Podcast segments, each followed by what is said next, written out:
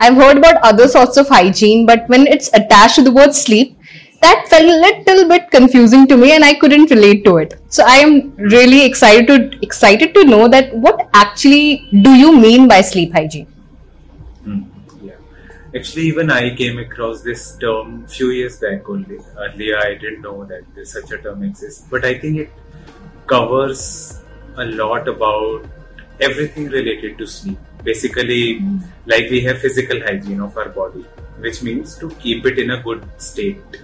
Or if we talk about hygiene of our room, it means to do certain things to keep it in a good state. Similarly, sleep hygiene is about keeping your entire structure of sleeping, not just sleeping hours, but before and after also, keeping that mm. entire thing in a good shape.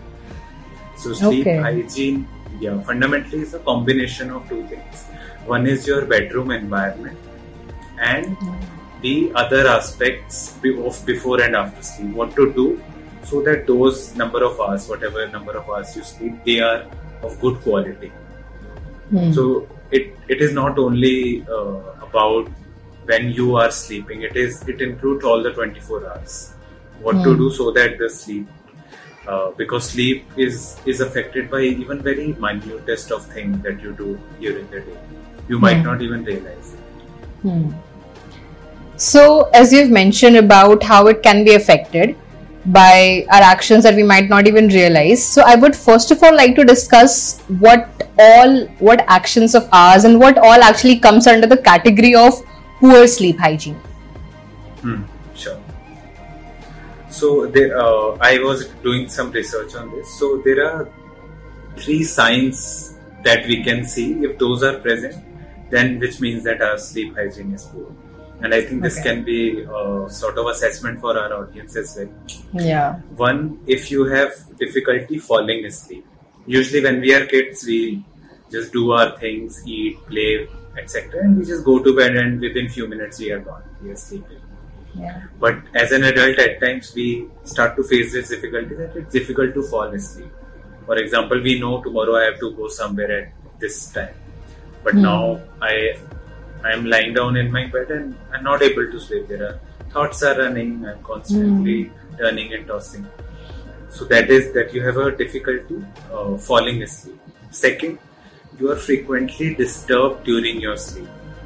Either mm. maybe because of your own physical body or from external disturbances. For example, if uh, there is some noise that might happen, or someone, let's say early morning, someone rings the bell so all these environmental disturbances or physical body. For example, if you drink too much water before you go to bed around one hour, so then you will have to get up somewhere in between, which will break the flow of your sleep.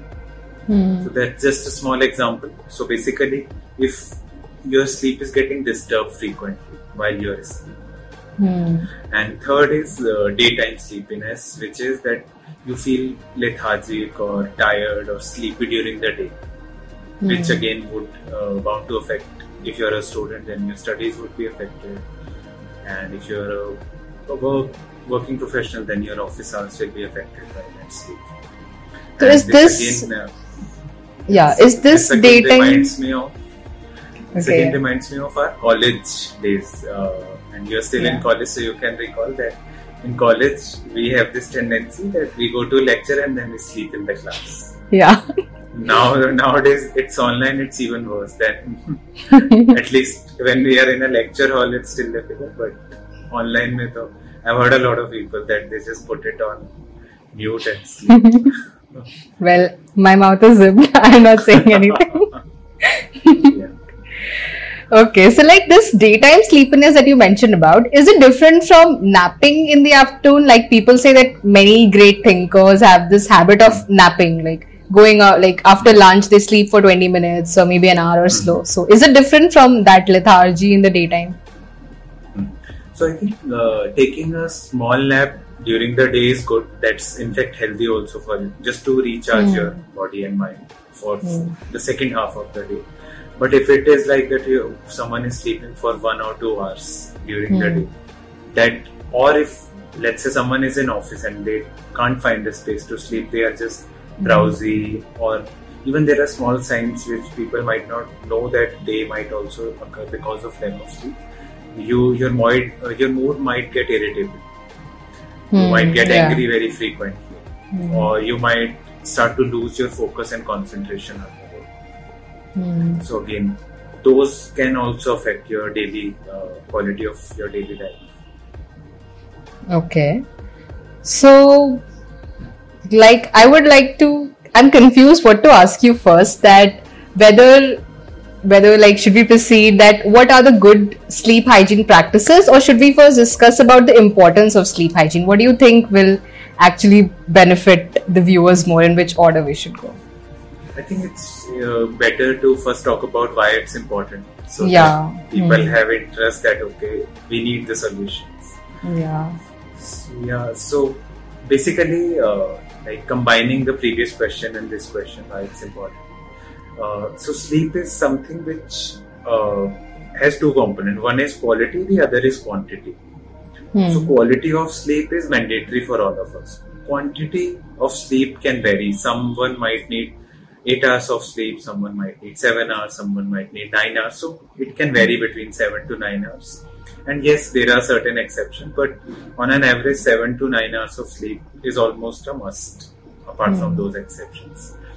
And if you do not provide your body and your mind that, uh, that many hours, and I think that is where mostly college students or even some uh, uh, middle adult people might also go wrong, that they might compromise on the sleep because maybe something else is more important. Maybe some party is more important, or maybe some exam or work or study is more important, or just let me have some more fun with my friends. So Mhm. we'll sleep. So yeah, this we have experience in hostels. So that uh, becomes uh, so we compromise on sleep to cater cater to maybe work or fun or entertainment, but we do not realize how it impacts our next day.